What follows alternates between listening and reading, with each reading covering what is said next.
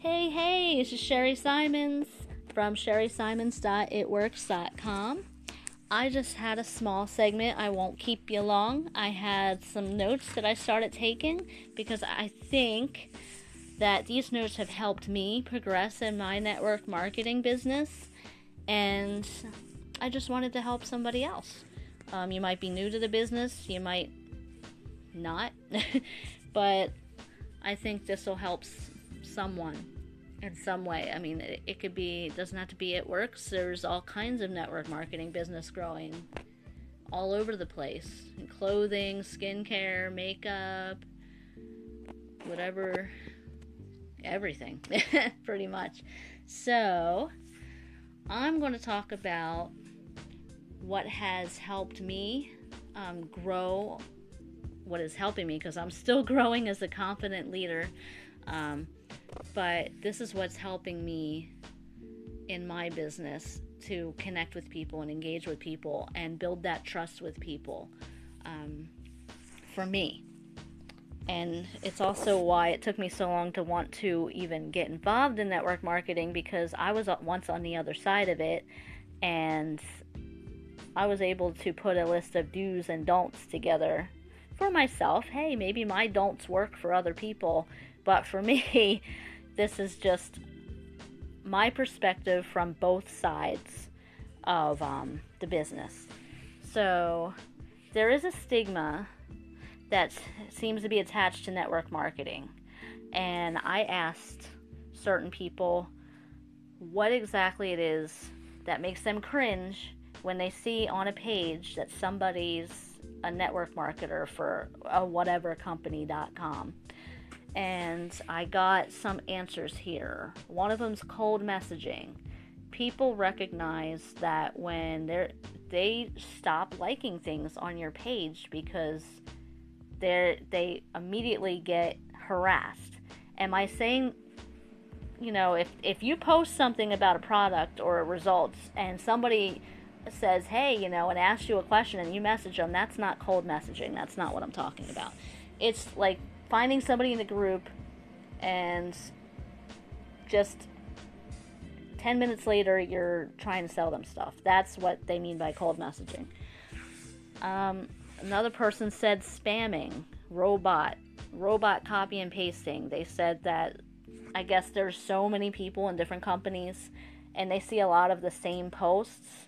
Um, it's okay, you know, when you see copy and paste, I'm not saying don't like put useful information that you find on other people's pages. Because there's a lot of good information in different posts but what i'm saying is if you personalize it you put your own originality into it to, to what caters to yourself people will find that to be more genuine and more you know more approachable than the robot walking kiosk thing.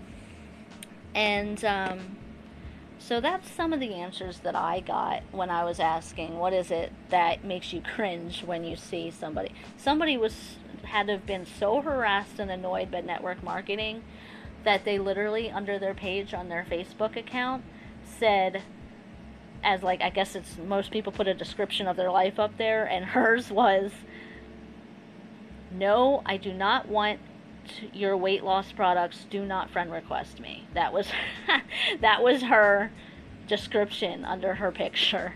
So there is a little bit of a stigma there. So i just wanted to talk about building relationships and what people do want to see what people appreciate. And and this is coming from a consumer's perspective as well. I mean customer service to me is like the top priority in my in my company and in my team. I have a really good team of girls that you can tell they they use their products. They they're passionate and excited about their products because they've given them their own results. So there's it's more like sharing than it is selling because you're really excited about what your company is doing for your life financially and also for your health. So you want to build those relationships with people by reaching out to them um, and finding out more about them. You know, you don't reach out to them and say, hey, you know, and try to sell them stuff. No, we reach out to people to share with them. and what we're sharing is something that we're excited about that we had our own results about or we know somebody that if we didn't take that particular product or get our own results we share information like the ingredients what's in it what would cater to their specific health requirements. You get to know the person. You build that relationship and when you build that relationship you're building trust. You know it's it's not about a sale. It's about helping someone serving someone else. And that's what I really like about being in the health and wellness industry is because my own life has been transformed by it. And I just love getting messages where they're like, hey, you know, this is my third month on the product that they were taking. And, you know, my blood pressure has been the best it has ever been. Um, my sugar levels are balanced out. I was able to lose 15 pounds. You know, that really excites me because that's what I'm in this for is to help other people.